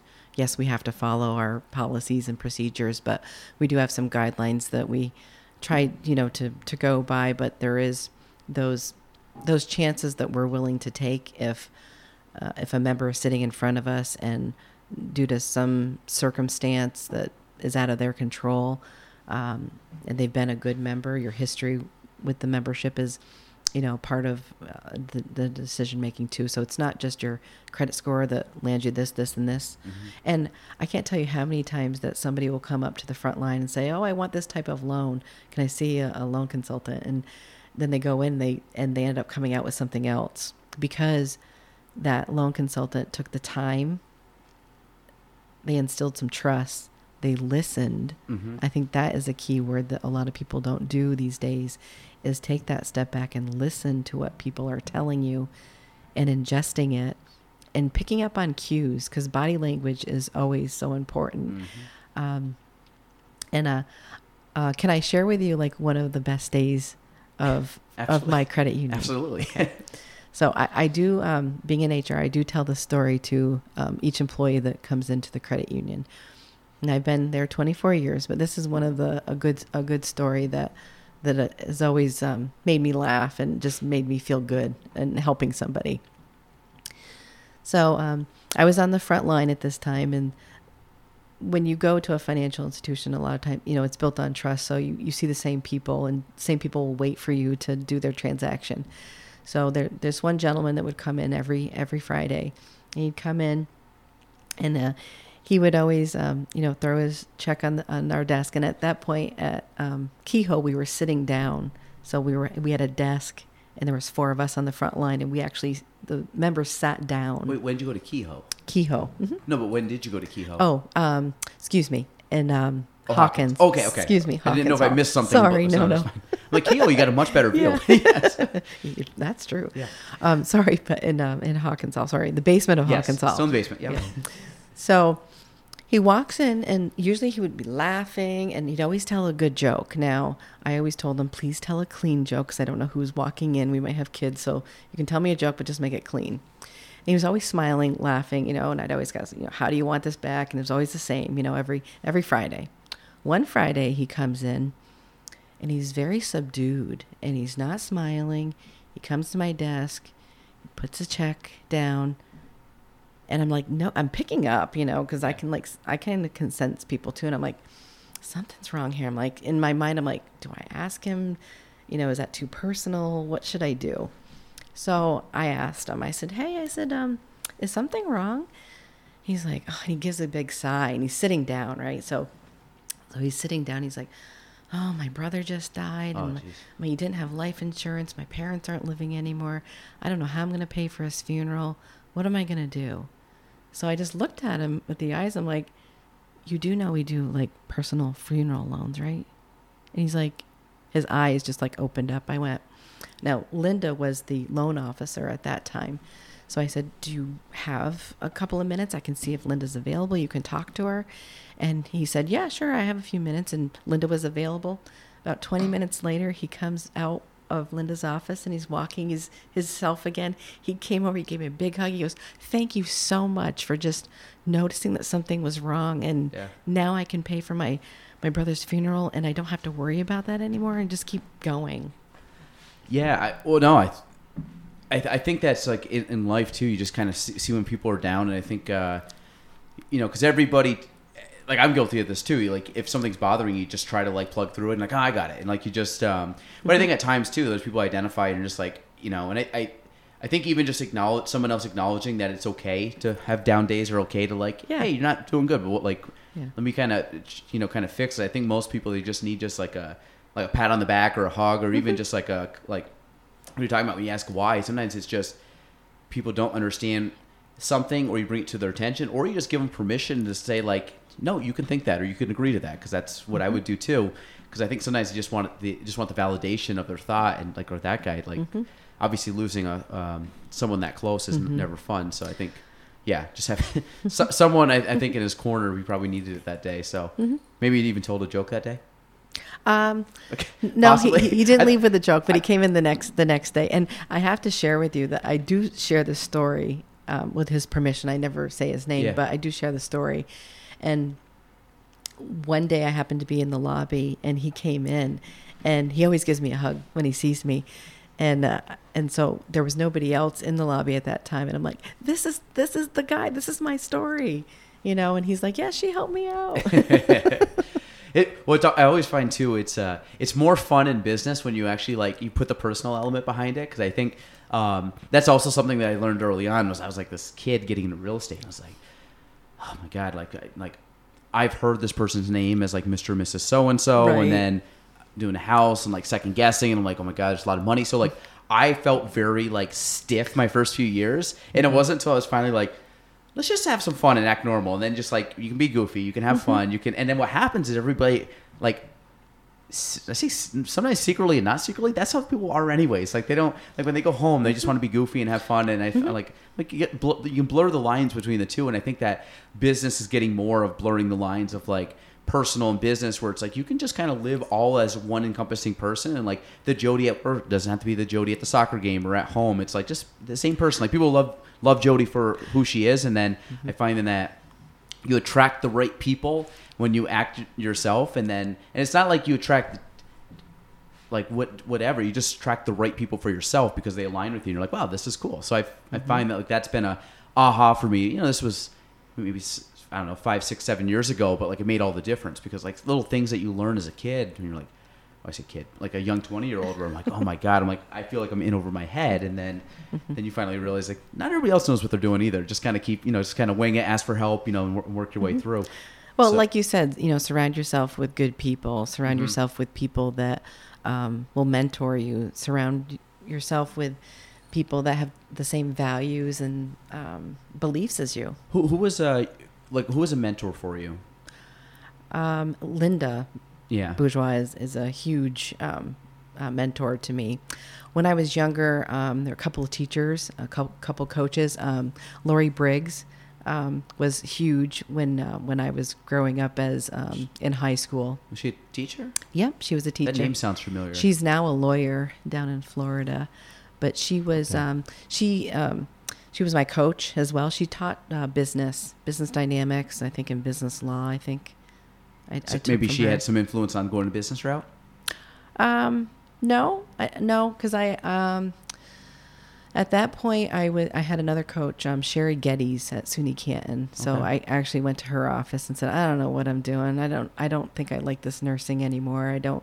It's not for me. What should I do? And I said I want a degree. So what should I do? Um, so I was very thankful. All my nursing courses did transfer, so I could get a degree, a two year degree from Canton. Um, did, did you ever coach sports? Uh, I have over the years. Um, uh, let's see. Ashley played softball for like Peru, so Scott and I uh, was a coach. I actually, if I could do like my whole life uh, over again, I would absolutely love to be a, a, a professional like softball, like college level coach. Really? That would. Um, I love softball. Do you um, do you I mean do you watch like Plattsburgh State play at all or go Yeah. to local games? Yep. Yep. Um, do you watch? Well, I guess College World Series is, or college Yes. is that what they call it? Yes. Um, Yep. I just remember like the thing with softball. It's with how fast those girls can pitch, Mm-hmm. and when you realize like how close you are, because in baseball it's sixty feet six inches, and in softball's what forty six. Mm-hmm. Yep. So I mean, if you base out forty six and turn around, it's almost like a duel, and you're like looking at someone like. Take a step back, like, and. Mm-hmm. and those balls come in. How fast do like the college pitchers pitch? Um, I've seen some Are girls. they in the eighties, seventies? Um, low seventies, I would say. Ooh. I used to when I pitched because I was a pitcher. Um, if I wasn't pitching, I played first base or the outfield. Um, I was pitching like sixty-eight at that time, That's time, insane.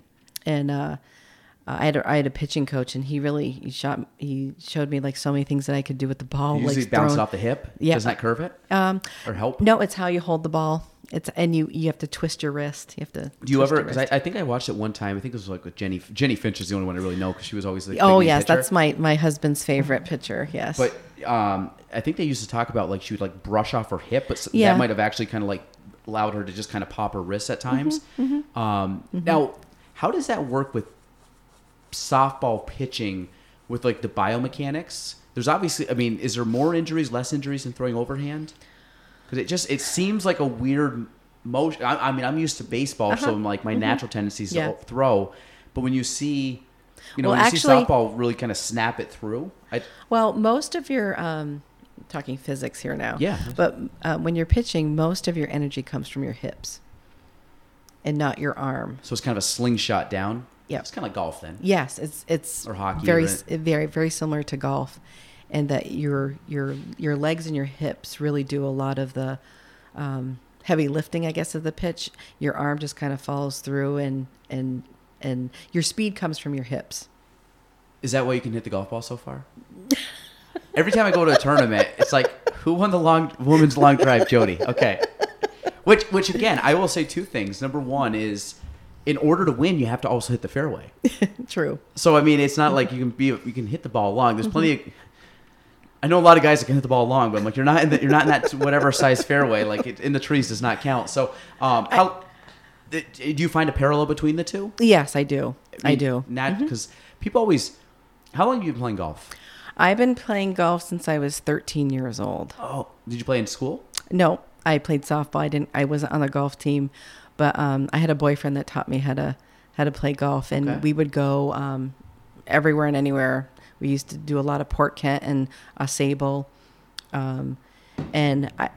Uh, I just I would go the driving range a lot, and um, my mom and dad bought me a really good um, set of clubs, and um, I would practice and I would write down because mathematical brain of mine. Yep. I would write down like how far I could shoot this iron or this wood or um, so it's funny that you- you're talking about golf now because um, I'm I'm getting ready to get a new set of golf clubs and I'm trying to do my research on that right now and what brand or what I should do and because you know golf clubs had changed now. Yep. The funny thing is is like my one my my iron is still like my not my iron excuse me my um Driver? my driver is still this big. I don't have like a big head driver.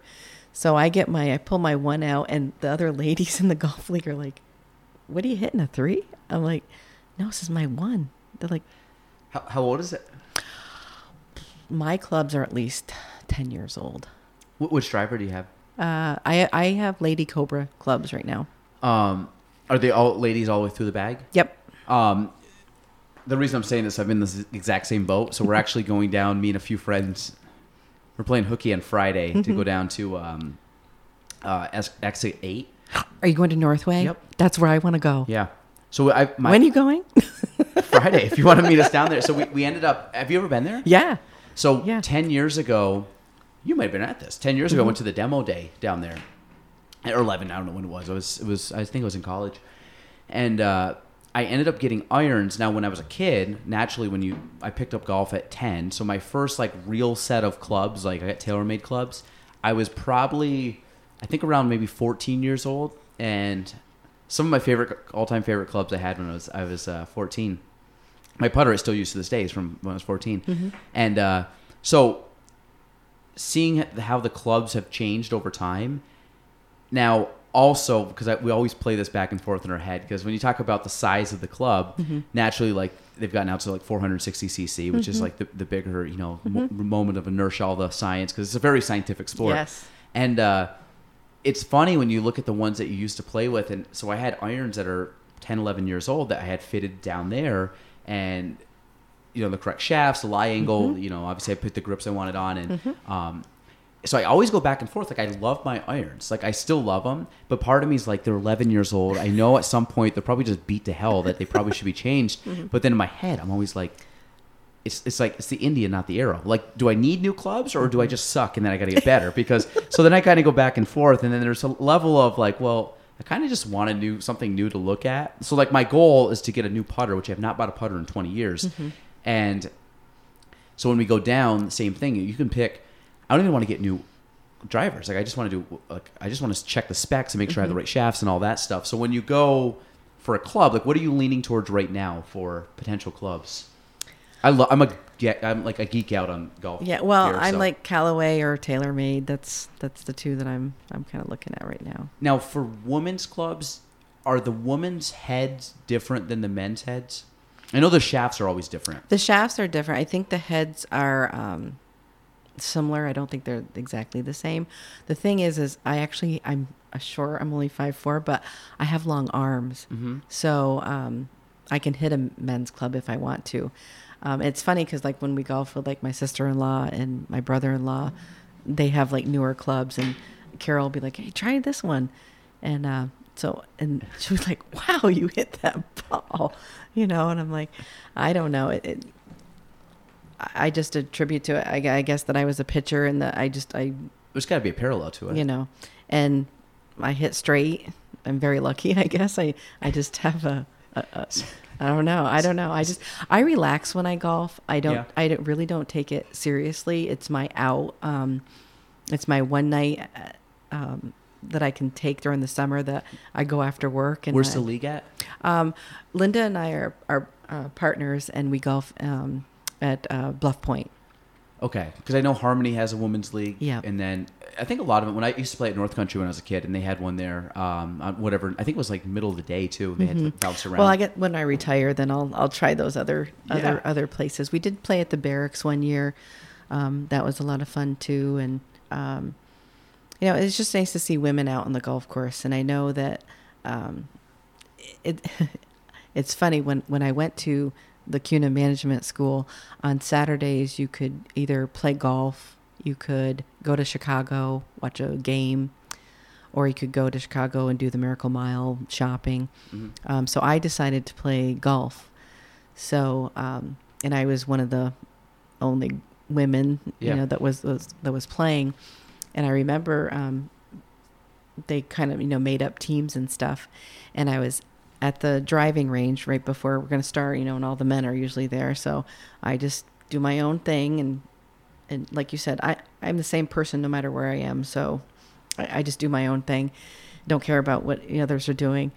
And I, I, um, I tried to pick a spot that was like out of the way because I didn't want to be in the way, you know.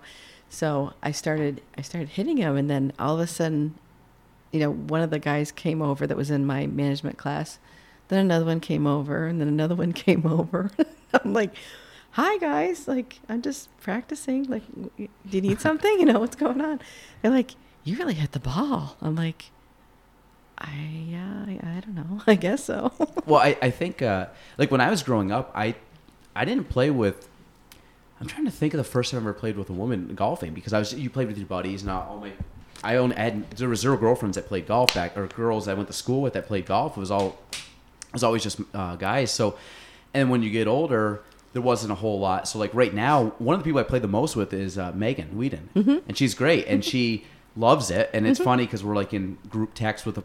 well, She's really the only girl that's in the group text for golf purposes, but we said memes about it all, all back and forth, and we always talk about, you know, golf or scrambles. But when you start, because I know there's some women's leagues, and I know some other girls that play, and like to me, I think golf's awesome. Like I think for everybody, and I, and I think getting out because the thing with golf, it doesn't it never holds you everybody plays you know from whatever tee their skill levels at or you know and you just play and you go up and you just mosey on up with everybody and um, especially you know as uh, you know in the summer a lot of the scrambles are on friday so we'll get a group of friends together and we just it's like a it's like a mental break from the week. Like you just work harder that week because you know that you have you get to go kind of uh, you know have a little more fun on friday. But um, yeah I've, I've played multiple scrambles with with uh, girls and um, it's a lot of fun and a lot of them are good and i think i think the i think a lot of them just need the confidence level because a lot of them are like oh, i'm just not good. I'm like well yeah you've like anybody else you played like two times a year like play regularly and you'll be good like that's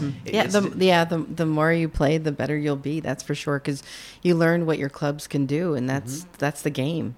That's the game. when you start getting to the specs of golf too the just understanding the technology and letting it help you and not work against you Right. like when you start talking like shafts and you start talking about like lie angles or you- like your longer arms like how does that translate to where the club is like is it upright and i think when you start um, you know really kind of diving in and, and nerding out a little bit on it like even just making a couple tweaks like oh i was trying to manipulate it a certain way well i'm like mm-hmm. all i had to do was i don't know some, something very simplistic or Right. maybe you find out that like i have some buddies i'm like you're using a regular shaft, but you swing fast enough for a stiff shaft, like you're going to lose stuff to the right. And you're, but instead you're thinking you have a slice. I'm like, really? It's just your club's not correctly for your spin, swing speed. Right.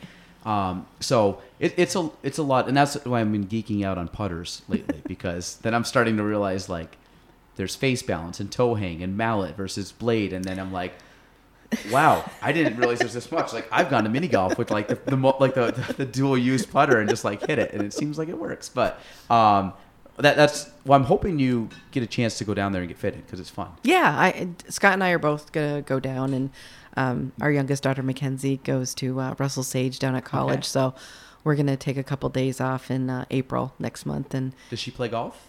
uh, does Mackenzie know? Uh, both Ashley and Mackenzie though went through the uh, Willie King uh, Junior. I, I was an alumni of that too. Yeah, he had little shirts and Yeah. stuff. Um, so they, you know, they, they can play, but um, but I I really I really want to go down there and see what they have and try them out and and just see what what If- works best for me If you do a fitting though, you I think you have to go online and, and and make an appointment. Yeah. Yep. So yeah, I was say just make sure you do that Yep. before you take the trip down there. Yeah. But other than that, I mean, even if you just took a trip down there, there's hitting ranges and bays. Yes. And, um, I was almost like, God, if that could be because they have heated uh, hitting base. Yeah. So I'm like, imagine getting like February going out with like your parka, but being able to like, Uh-huh. oh my God, 60, 70 degrees under this heat lamp. So I um, mean, what a good stress release that would be, right? Just Oh, to go hit some golf balls. Well, Bluff's open right now. The range. or the ranges. Yeah. And uh, uh, Jared uh, Burns, who I golf a lot with, texts me. He's like, again in our group, he's like, "Hey, just let everybody know Bluff's open." He goes, "I just went, and pl- I just went and hit." And I was like, and I'm sitting in my head, I'm like.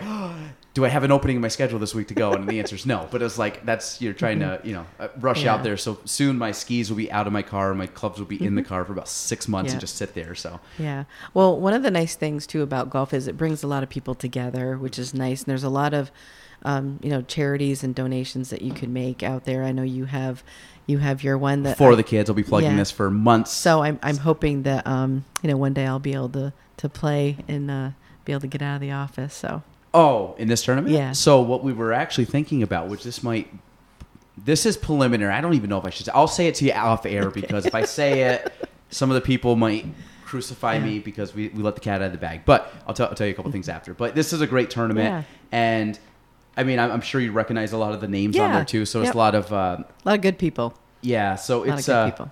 yeah. It, it, it- it's fun. We we raise a lot of money for a very good cause, and we have a ton of fun doing it. That's, so it's that's like what it's all it's about. a win-win. Yeah. You know, we um, the Carpenters do um, the Make a Wish Foundation Yep. um, golf tournament every year with uh, Matt and Amy Spiegel and um, Carol and Stephen Carpenter, my brother-in-law and sister-in-law, and um, Scott and I help out along with um, you know our kids, their kids, and we raise a lot of money for the Make a Wish Foundation, and it's a lot of work that goes into it. And um, that morning, it, it's so funny because Steve's like, "Okay, you sell like the 50-50 or something." I'm like, "Okay, I'll I'll sell whatever," and I'm like, "Okay, get your money out. This is for kids. It's not for you know us. It's for kids. So Yeah. you know."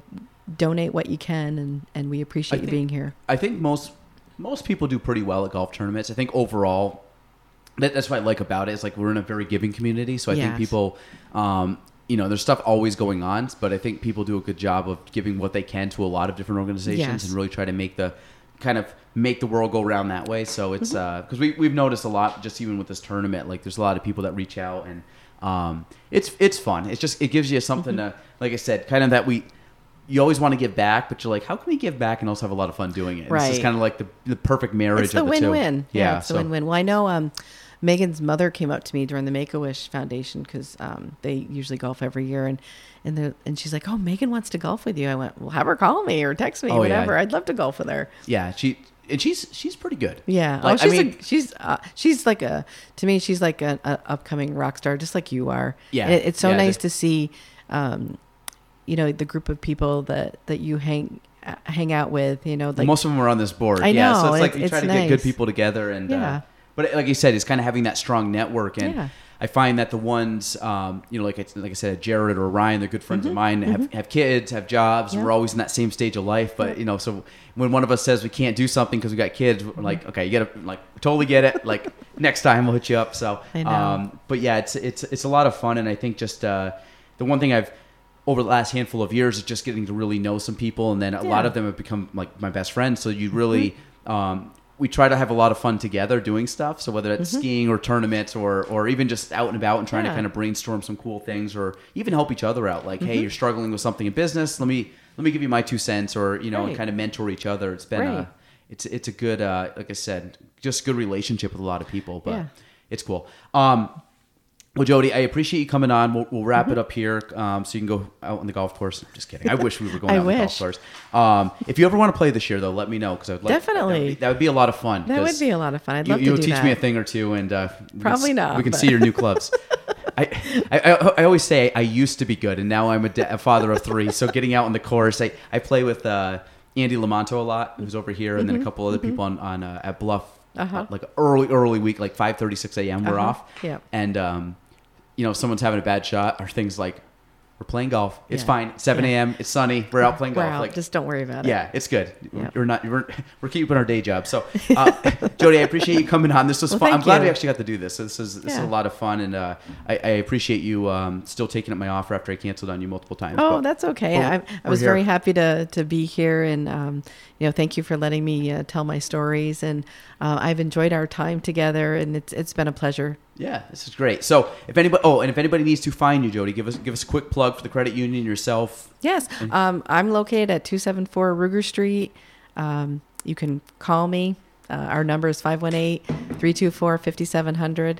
Um, if you need any advice on financial literacy, please, um, you know, reach out to me. I'd be happy to help you with the budget. Um, the last piece of thing is I do some um, work at MHAB. Oh yeah, and I'm there monthly, and I also do one-on-one sessions with with them um, as as needed. And I've met some really nice people, um, Mike Carpenter and Betsy, and uh, they're doing wonderful things. businessman of the year. Yeah. Yeah, I, Yeah. I uh, actually I went to his office the other day to congratulate him personally. He's a, a great soul, and he has a really good story. so I don't I don't know Mike well, but I did end up golfing with him once this year. I went with a, a buddy, and we kind of got paired not, not paired up. Like my buddy knew him, so they just we ended up playing actually a five some, but it was fine. Uh, the guy I knew his family owned the course, so but we ended up going out and playing. And uh, Mike Mike was, he was a good guy. Like he's. Uh, like I said, it was like an early, early Mm-hmm. Sunday morning. He's out there just having fun. But he's like, whatever, just drop a ball. We're, we're just here to have fun. Nobody That's right, cares. that's So right. It was good. That's like um, um just one last thing. Like when ladies are are learning, Mm-hmm. you know, and and any course around here is not going to be perfect. Put it in a, a nice nice piece of grass, and then hit it from a nice piece of grass. Yeah, be fair. I don't care if you move it a foot. I don't care if you move it a club length. It's not going to make any difference to me. Yeah. Is it going to make your your stroke better and your swing better and, and make you like golf more? Yeah. Yeah, and that, that's and I think that's the key when you're starting out because uh, when I was a kid, that and, and I'm hoping as my kids get older that same thing. It's like don't. My son's got a little lefty set. He's a little lefty, but it's like it's cute. Like let's work on the temper, kid. Like you're not gonna be great. You gotta. Like yeah, you gotta, you gotta drop that. Golf's hard. So, um, all right. Well, Jody, again, thank you so much. We'll wrap it up there. Um, again, UFirst Federal Credit Union on Rugar Street and a few other locations mentioned throughout. Um, Jody and all the all the people over there are are great people, and you can't miss the building. It's a beautiful building right in the corner of Ampersand and Rugar. Um, about to get a new light, hopefully, right? Might make life a little yes. easier. So um, that's it. Episode 183 of the Gaelan Trombley Show. We're out. Thanks for listening to the Gaelan Trombley Show. If you want to reach me, you can go on Facebook at Gaelan Trombley, on Instagram at Gaelan Trombley, and on YouTube at Galen Trombley. The spelling G A E L A N T R O M B L E Y.